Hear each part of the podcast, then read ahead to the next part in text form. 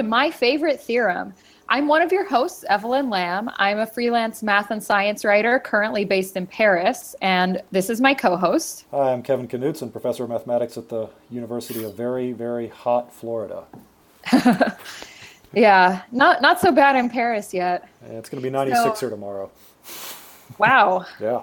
So, on each episode, we invite a mathematician to come on and tell us about their favorite theorem. And today we're delighted to welcome Emille Davie Lawrence to the show. Hi, Emille.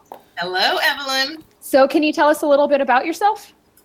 Um, sure. So, I am a term assistant professor at the University of San Francisco. I'm in the math and statistics department. Um, I've been here since 2011, so I guess that's six years now. Um, I love the city of San Francisco. I have two children, ages two and almost four. Who are um, adorable if you're facing oh. anything. Thank you so much. You'll get no arguments from me. Um, and yeah, so been doing math for quite a while now. I'm a topologist. Um, my mathematical interests have always been in topology, um, but they've sort of evolved within topology.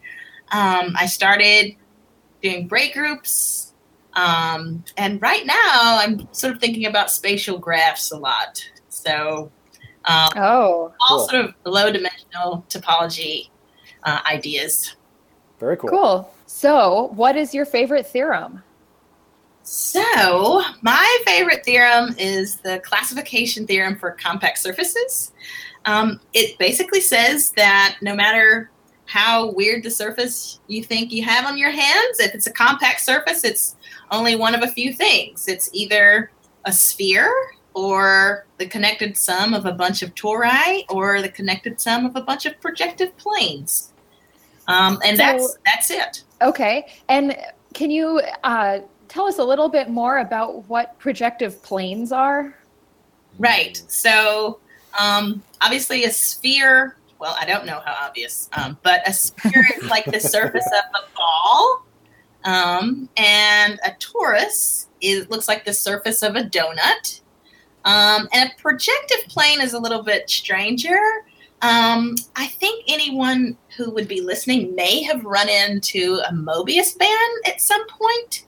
Um, basically, just if you take a strip of paper and glue the two ends of your strip together with a half twist, this is a Mobius band. It's a non-orientable surface.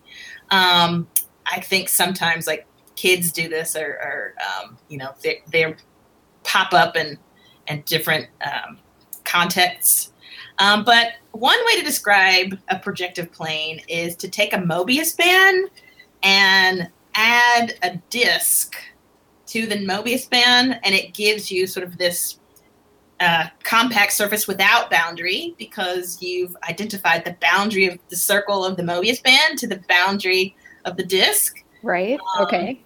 So now you've got this non-orientable um, thing. It's called a projective plane. Uh, another way of thinking about a projective plane is to take a disk and glue um, one half of the boundary to the other half of the boundary in opposite directions. It's a really weird little surface.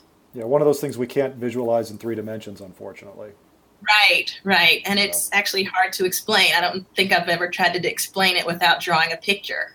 Right, that's where the blackboard comes in handy. yep, yep. Yep, limitations yep. of audio. Yep. Yeah. Yeah. So, have you ever actually tried to make a projective plane with paper or cloth or anything? Huh. I am going to disappoint you there. I have not. Um, the Mobius bands are easy to make. Um, all you need is a piece of paper and one little strip of tape. Um, but I haven't. Have you, Evelyn? I have seen these at um, like the joint meetings. I think somebody brought uh, this one that they had made um, and I, I haven't really tried. I'd imagine if you tried with paper, it would probably just be a crumpled mess. Right. Yeah. um, but this one, I think, was with fabric and a bunch of zippers and and stuff. And it seemed pretty cool. I'm I'm blanking now on who it was um, who, uh, who made it, but that, that sounds yeah, like it something. was pretty um, cool. Maybe Sarah Marie Belcastro. That sounds like something she would do. it might have been it might have been someone else. But there are lots of cool people doing cool things with that. But Yeah, I, I should get one my for myself. Yeah, yeah, yeah. I, I can see cloth and zippers working out a lot better than um, a piece of paper. It would. Yeah. Mhm. Okay, so back to the theorem. Um, do you know what what makes you love this theorem? Yeah. Um, I think just the fact that it is like a complete classification of Mhm. all compact surfaces, um, it's really beautiful. Surfaces can get weird, right? Um, and no matter what you have on your hands, you know that it's somewhere on this list. And that makes a person like me who likes order um, very happy. Um, so yeah, and and I also like teaching about it um, in a topology class. I've only taught undergraduate topology a few times, um, but the last time was oh last spring, a year ago, spring of 2016. Um, and the students seem to really love it. Um, so you can play these sort of what surface am I games. So um, part of the proof of the theorem is that you can triangulate any compact surface and cut it open and lay it flat. So basically, uh, any surface has a, a polygonal representation where you're just some polygon in the plane with edges identified in pairs. So I like to um, have like this game in my class where I just draw a polygon and I identify some of the edges in pairs and I say, okay, what surface is this? And they kind of get into it, you know, because they know what the answers, what the possibilities are for the answers. And yeah, you can sort of just um, triangulate it and find the Euler characteristics, see if you can find a Mobius band, and then you're off to the races. That's great. Um, and Yeah, you know, I taught our, I taught I taught the graduate uh, topology course here at Florida this past year, and I'm ashamed to admit I didn't actually prove the classification. It's yeah, it's yeah. I mean, right? No, you should not be ashamed to admit that because it's something that I totally kind of it's it's something at an, an undergraduate level you sort of get to at the end, I Mhm. guess, depending on how you structure things. And Mhm. we t- we did get um we did get to it at the end of the course, so I don't know how rigorously um, I proved it for them um, because there's there's the, the, the combinatorial step that goes from you know you can take this polygonal representation and uh, put it in this sort of normal form always. That's that's um that takes a lot of of work and time. So um, Yeah, there are delicacies in there that you don't really know about until you try to teach it. I, I taught it also in the class a couple years ago, and when we got there, I was like, this seemed this seemed like a, a little easier when I saw it as a student, and now that I was trying to teach it, it seemed a little harder. Like, oh, there are all of these T's I have to cross and I's I have to Well, dot. that's always the way, Right. right? Yeah. right So Right. I, actually, I just I assigned uh, as a homework assignment that my students should just compute the homology of these surfaces, even and even puncture them. You know, genus G R punctures, uh-huh Uh-huh. just as a homework exercise. But I, you know, and so from there you can sort of see that you know homology tells you that you can't have the, the genus defines you know g- g- classifies things at least up to homotopy Right. invariance. But how Right. do you? I don't know. This combinatorial business is tricky. That's hard stuff. it really Is. yeah. it is it is Was this a love at first sight kind of theorem, or is this a theorem that's grown on you? I have to say it's grown on me.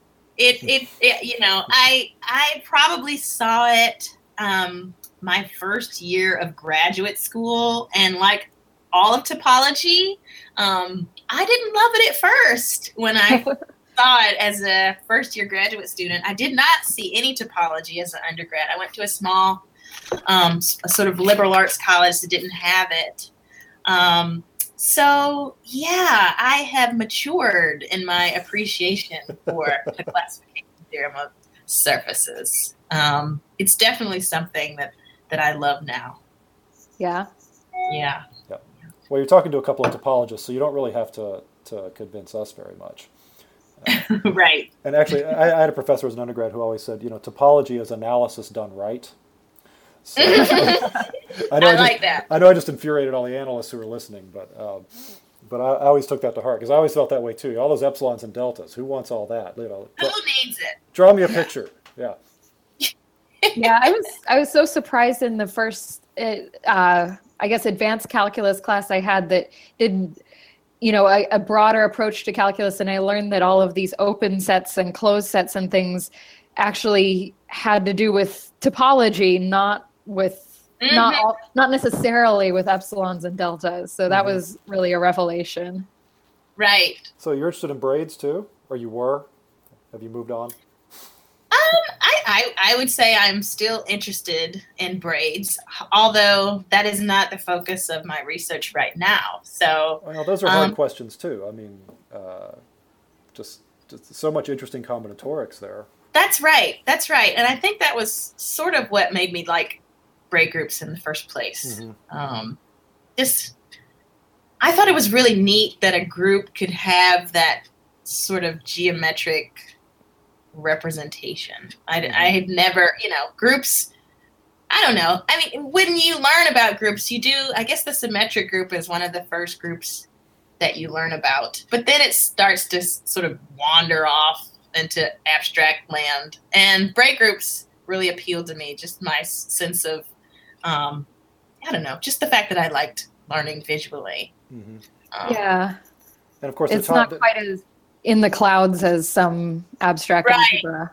Exactly. Yeah, and of course yeah. they're tied up with surfaces, right? Because braid groups are just the mapping class group of a punctured disk. So there you go. So, there you go. And, and, Evelyn, being the, the local Teichmuller theorist, can tell us all about uh, uh, the mapping class groups on surfaces, right? Oh no! no we're, we're, getting we're getting way too far from uh, from, from, the, cla- classification you're right, of you're right. This, this, is my fault. I like to I like to go off on tangents. My, my Let's bad. reel it back in. Let's reel it back in. Yep, my bad. Well, so so you mentioned that um, you've kind of matured into this, uh, you know, a pre- true appreciation of this lovely theorem, um, which kind of brings me to the the next part of the show. So, in the best things in life are better together. So, can you recommend a pairing for your theorem? Um, this could be a, a, fine wine or a flavor of ice cream or a favorite piece of music or art that you think really enhances the beauty of the this classification theorem. Well, I hate to do this, but I'm going to have to say coffee and donuts of as would. Like I I really tried to say something else, but I couldn't make myself do it. a donut and a cup of coffee goes great with the classification of compact surfaces theorem. But like San, That's fair. San Francisco coffee, right? Like really good, oh, yeah. dark. Maybe maybe walk down to Blue Bottle and and and stand in line for a while and get there a cup you there. Go. That's Vietnamese coffee in that. Oh cup. yeah, there you go. Right, that's good. Is is there a particular uh, flavor of donut that you recommend? Well, you know the maple bacon. Mm. I mean, who can say no to bacon on a donut? or on anything for not. that matter. Yeah. Yeah, or on anything. Yeah. So so that's just a genus one surface, though. So I mean, can, can we get higher genus? In, in, in donut? Have, have, we seen these anywhere? Is it always just genus one? Well, there are some like uh, twisted little pastry type things. I'm wondering if there's some higher genus donuts out there. If uh, nothing else, there's yeah, a little bit of Dehn twisting going on with that. Twisting, yeah, yeah, There's definitely some twisting. Um, Guess we could move all the way over into pretzels, but that doesn't quite go as well with a cup of coffee. Right. Or if you're in San Francisco, you could you could get one of these cronuts that have been all the rage lately. Yeah, what is a cronut? I have not quite understood this concept. It is a cross between a croissant and a donut, and it's a it's sort of it's flakier than your average donut, but it is quite good. And um, yeah, if you want one, you're probably going to have to stand online for about an hour to get one coming really? out of the, the right. Oh yeah, oh yeah. Wow. Okay. You know, I'm not. Maybe the the rage has died down by now. Maybe. Um, but at least that was what was that was happening um, when they first were introduced. Mhm. Yeah. I guess I'm a little scared of the cronut. That sounds intense, but also intriguing. You got to try everything once, Evelyn. Live on the edge. I don't know. The she's- edge of the cronut. Evelyn, edge of pastries. You're in Paris. We're not too concerned about your uh, your ability to get good Oh, pastry. right. Yeah, yeah. I, I have been putting away some butter. Yeah. the French have it Oh. right. They understand that butter does the heavy lifting. Right. Right. Right. Yeah. Yep. Absolutely. It would Yes. probably be a sin to have a cronut in, in Paris. They probably, Probably, but if if they made them, if they made one, it would be the best cronut that existed. That's probably true. Well, I think this has been fun. Um, anything else you want to add about your favorite theorem? Um, you know, it's it's a theorem that everyone should dig into, even if you aren't into topology. I think it's it's an important and one of those foundational theorems that um, everyone should see at least once and look at the proof at least once. Um, just just just for a well-rounded mathematical education. Maybe I should look at the proof sometime. Yeah. Well, thanks so much for joining us, Emille. We really enjoyed having you. Um, and this has been my favorite theorem. Thank you so much. Thanks for listening to My Favorite Theorem, hosted by Kevin Knudson and Evelyn Lamb. The music you're hearing is a piece called Fractalia, a percussion quartet performed by four high school students from Gainesville, Florida. They are Blake Crawford, Gus Knudson, Dell Mitchell, and Bao Chan Wen. You can find more information about the mathematicians and theorems featured in this podcast, along with other delightful mathematical treats, at Kevin's website, kpknudson.com, and Evelyn's blog, Roots of Unity, on the Scientific American Blog Network. We love to hear from our listeners, so please drop us a line at myfavoritetheorem at gmail.com, or you can find us on Facebook and Twitter. Kevin's handle on Twitter is at Nivik That's Kevin spelled backwards, followed by Knudson spelled backwards. And Evelyn's is at Evelyn J. Lamb.